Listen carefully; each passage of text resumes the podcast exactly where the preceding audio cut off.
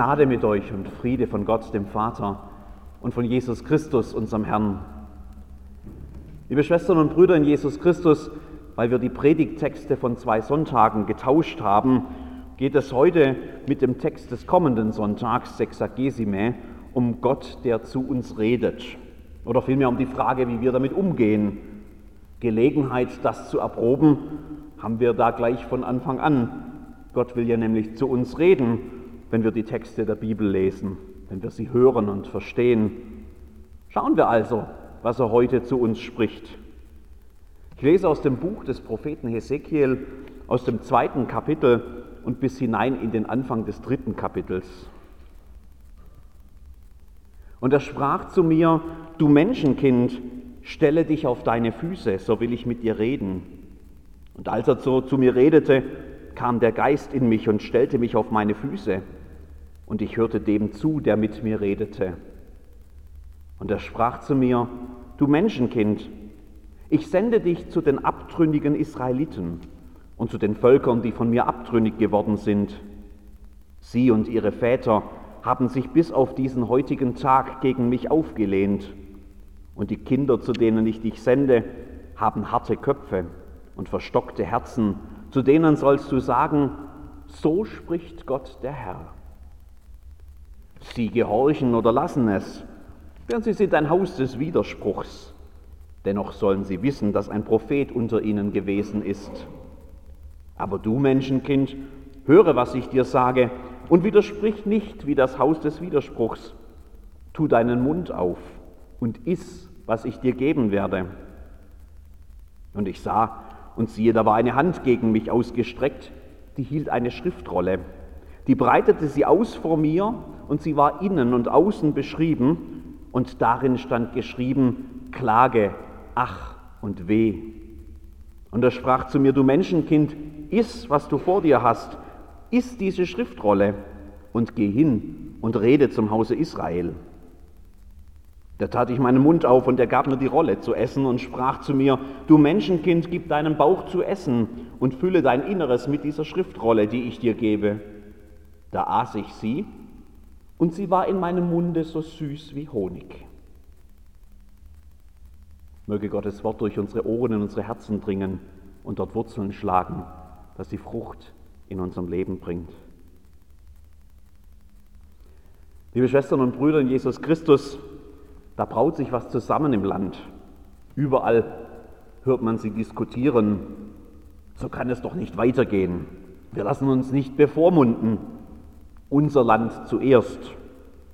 Das Land ist voll mit besorgten Bürgern. Sie analysieren die Zustände im Land und das Ergebnis ist vernichtend, runtergewirtschaftet, fehlgeleitet. Das ganze Land voll mit Fremden, mit einer anderen Kultur, mit einer anderen Religion. Aus dem einst großen, stolzen Reich ist ein drittklassiger Vasallenstaat geworden, unbedeutend im Gefüge der Weltmächte.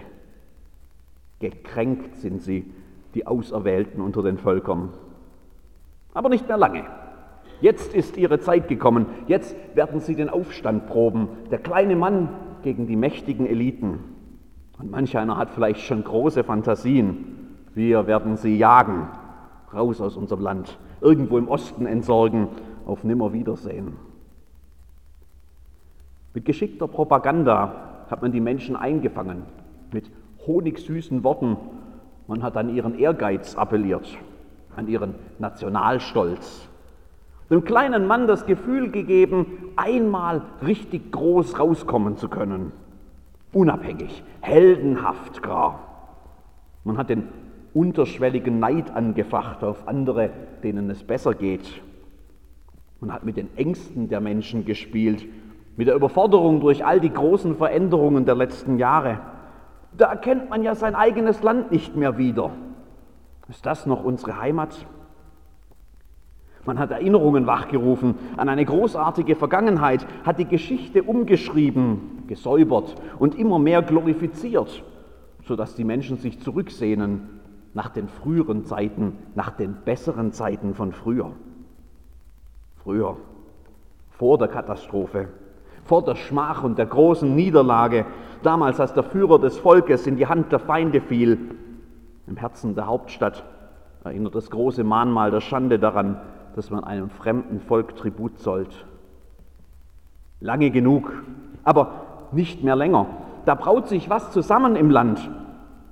Haben Sie denn nichts aus der Geschichte gelernt? Natürlich kann man die Fehler der Vergangenheit nicht verleugnen. Man kann nicht ungeschehen machen, was für alle sichtbar war, dass man Gottes Wege verlassen hatte. Die Sünde schrie zum Himmel. So groß ist die Schuld, man kann sie nicht verstecken. Aber kleinreden kann man sie. Die Fehler unserer Väter sind doch nicht mehr als ein Vogelschiss in einer langen Erfolgsgeschichte eines ganz besonderen Volkes. Haben Sie denn nichts gelernt? Einer hat das alles miterlebt. Jahre des Abfalls von Gott, den Krieg, die Übermacht der Feinde, die Zerstörung, die Niederlage. Ein Zeitzeuge. Einer kann sich daran noch gut erinnern. Es ist ja auch erst fünf Jahre her, dass Babylon in Israel einfiel und den König und seine Männer gefangen wegführte. Sein Name ist Hesekiel und er ist einer von Gottes Propheten, einer, der Stimmen hört, zu dem Gott selber spricht, durch den Gott reden will, damit es alle hören, ein Sprachrohr Gottes sozusagen. Hesekiel hat sich das nicht ausgesucht, im Gegenteil, der ahnte gar nichts, als er plötzlich von Gott berufen wurde. Die Hand des Herrn kam über ihn, erzählt er im ersten Kapitel. Und dann sah er plötzlich eine große Vision.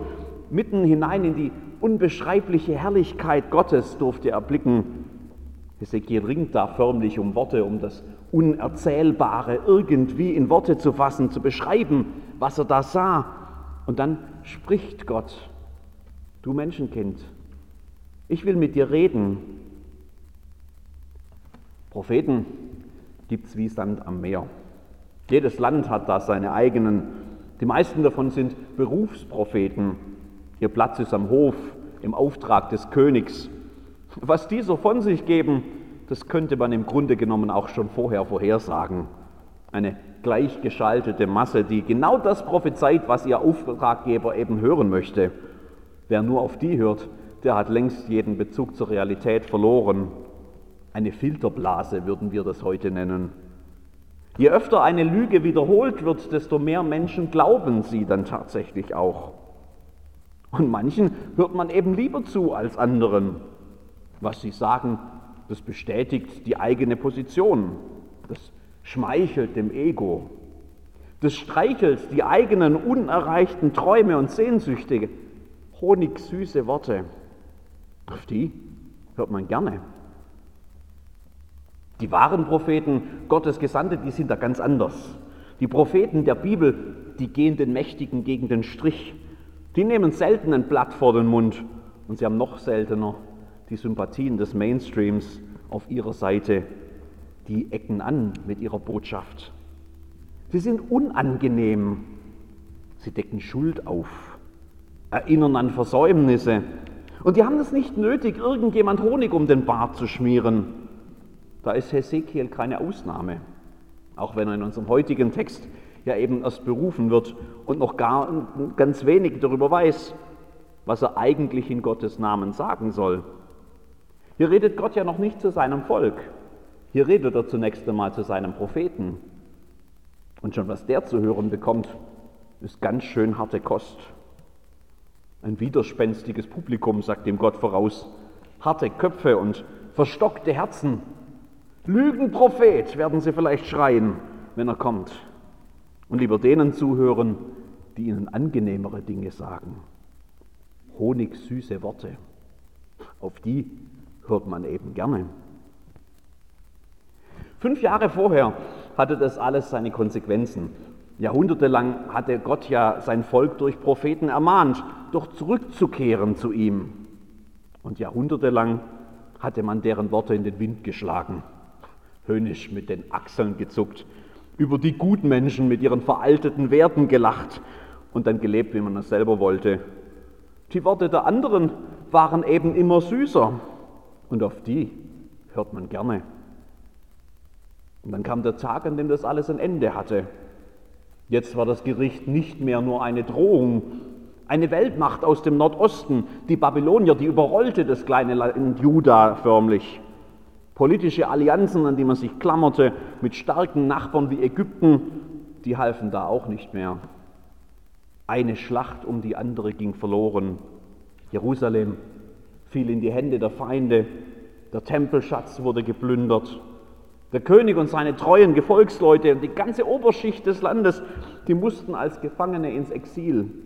Und die Fremde, der neue König, eine Marionette der Babylonier, die für ihre Zukunft nicht nur unbedingte Treue, sondern auch Unsummen an jährlichen Tributzahlungen forderten. Mit einem Schlag waren damals alle Träume Judas ausgeträumt. Vom davidischen Großreich auf dem Königsthron bis in Ewigkeit, von der besonderen Erwählung des Volkes als unantastbarem Augapfel Gottes, von der Heiligkeit seines Tempels mitten unter den Menschen, aus der Traum. Eigentlich hätte man da doch lernen müssen. Eigentlich wäre das doch der Zeitpunkt für Einsicht gewesen, für Umkehr für eine Bußbewegung. Nie wieder hätte das Schlagwort der Stunde sein müssen, damit sich die Geschichte nicht wiederholt. Vielleicht war das am Anfang auch so, aber lange hat es jedenfalls nicht gehalten. Die Geschichte lehrt die Menschen, dass die, Menschen, äh, dass die Geschichte die Menschen nichts lehrt, soll Mahatma Gandhi immer gesagt haben. Wohl wahr, würde Hesekiel wahrscheinlich seufzen. Denn schon regen sich die alten Geister wieder. Man hätte es ja nicht für möglich gehalten, aber die alten Parolen sind wieder zum Leben erwacht. Ein Gespenst geht um in Juda. Wieder redet man von der Einzigartigkeit des Volkes und von garantiertem himmlischen Beistand, vom Endsieg gar über die Feinde. Wieder ist man sich seiner Unverwundbarkeit so sicher, dass man glaubt, alle Warnungen in den Wind schlagen zu können. Gott mit uns, so weiß man doch, ist ganz sicher. Was kann uns denn da noch passieren? Honigsüße Worte, Balsam auf die Seele eines niedergeschlagenen Volkes. Auf die hört man gerne. Haben die denn nichts gelernt? Jetzt wird Gott wieder reden. Hesekiel ist der Mann der Stunde, sein Bote mitten hinein in diese Situation. Noch weiß keiner, was der sagen wird.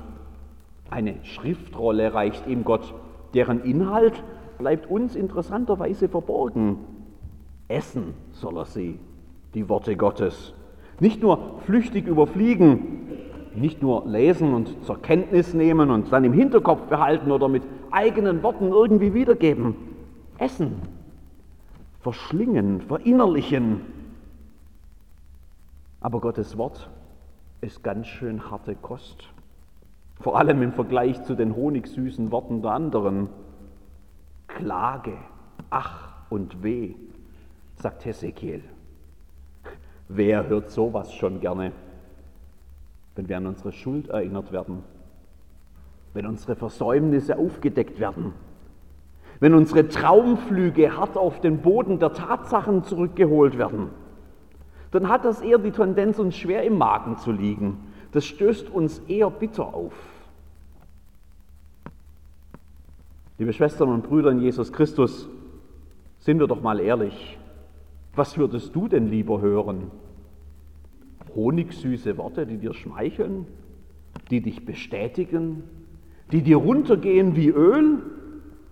Oder Klage, Ach und Weh? Hartes Schwarzbrot, das mich hinterfragt, mich herausfordert, meine Schuld aufdeckt und Veränderung von mir verlangt. Worauf würdest du lieber hören? Auf Gott zu hören war noch nie Schonkost. Wie weit es gehen kann, daran werden wir dieses Jahr zum Beispiel am 9. April erinnert, 75 Jahre nach dem Tag, an dem Dietrich Bonhoeffer im KZ Flossenburg hingerichtet wurde. Mit Schrecken sehen wir, dass das Hören auf Gottes Wort schon manche alles gekostet hat. Kopf und Kragen sogar. Nirgends gibt es ein Versprechen, dass es immer ein Vergnügen sein wird, auf Gott zu hören. Schaut nur auf Jesus, wie der immer aneckt mit seiner Botschaft. Da meinen ja manche, das sei alles nur so weichgespültes, in Zuckerwatte gepacktes Gesäusel, so nach dem Motto, piep, piep, piep, wir haben uns alle lieb. Wenn du das denkst, dann diesmal die Bergpredigt, Matthäus Kapitel 5 bis 7. Da wirst du schnell eines Besseren belehrt. Am vergangenen Donnerstag fand in Washington, D.C. das jährliche National Prayer Breakfast statt. So ein parteiunabhängiges, großes Gebetsfrühstück im Herzen der Hauptstadt der USA. Arthur Brooks, ein katholischer Professor der Harvard-Universität, sprach in seinem Hauptvortrag über ein Zitat aus eben dieser Bergpredigt. Jesus Christus spricht, liebet eure Feinde. Noch eines dieser Worte, die nicht runtergehen wie Honig, wenn man tatsächlich Feinde hat. Schlagzeilen gemacht hat an dem Tag aber ein anderer, Präsident Donald Trump, der direkt nach Professor Brooks sprach. Sein erster Satz lautete, ich denke nicht, dass ich mit Ihnen einverstanden bin, Arthur. Ich gebe es offen zu, dass ich kein Fan von Donald Trump bin. Mein Freund Nate Bacon, ein amerikanischer katholischer Missionar in Guatemala, ist es auch nicht. Am Donnerstagmorgen war er in Washington als einer von ungefähr 4000 Besuchern bei diesem National Prayer Breakfast. Auf Facebook hat er hinterher von einem ganz anderen Moment in Donald Trumps Rede erzählt, der keine Schlagzeilen gemacht hat. Einem, wie er sagte, der größten Momente von Demut und Menschlichkeit, die ich bei Donald Trump je gesehen habe. Mit Bezug auf die große Herausforderung die in den Worten Jesu von Nächstenliebe und Feindesliebe liegen, habe der Präsident nämlich kurz innegehalten. Ich weiß, daran muss ich auch noch arbeiten, habe er da leise gesagt. Liebe Schwestern und Brüder in Jesus Christus, auf einmal fühle ich mich gar nicht mehr so überlegen.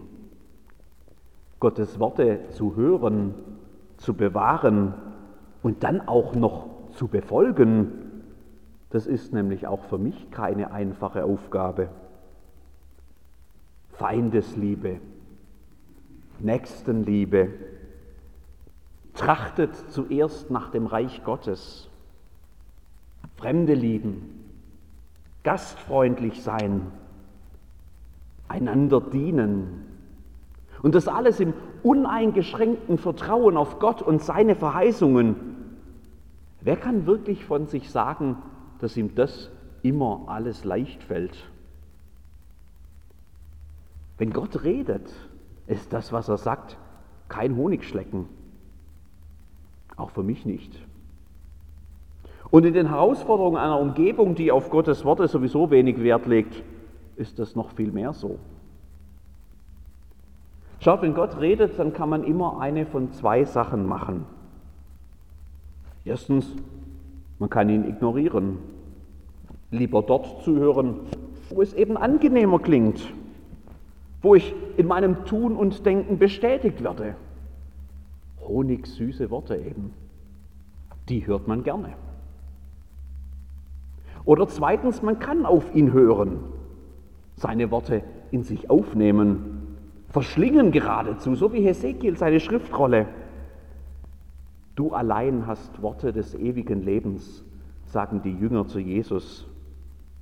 Aber leichte Kost sind sie deswegen trotzdem nicht. Worte, die mich herausfordern, Worte, die mich manchmal ganz schön viel kosten, Worte, die mir schwer im Magen zu liegen drohen. Du Menschenkind, gib deinem Bauch zu essen und fülle dein Inneres mit der Schriftrolle, die ich dir gebe, sagt Gott zu Hesekiel. Da aß ich sie und sie war in meinem Mund süß wie Honig, berichtet Hesekiel. Am Ende tut mir Gottes Reden gut. Aber das, das kann man erst wissen, wenn man sich darauf einlässt, wenn ich beginne zu hören. Denn wenn ich höre, dann beginnt sein Wort zu wirken in mir. Es wird mir zum Segen und durch mich vielleicht auch anderen. Worte des Lebens. Wirklich honigsüße Worte. Möge Gott unser Hören und Denken, unseren Kopf und unser Herz, unser Reden und unser Tun heute und immer wieder neu mit seinem Reden füllen.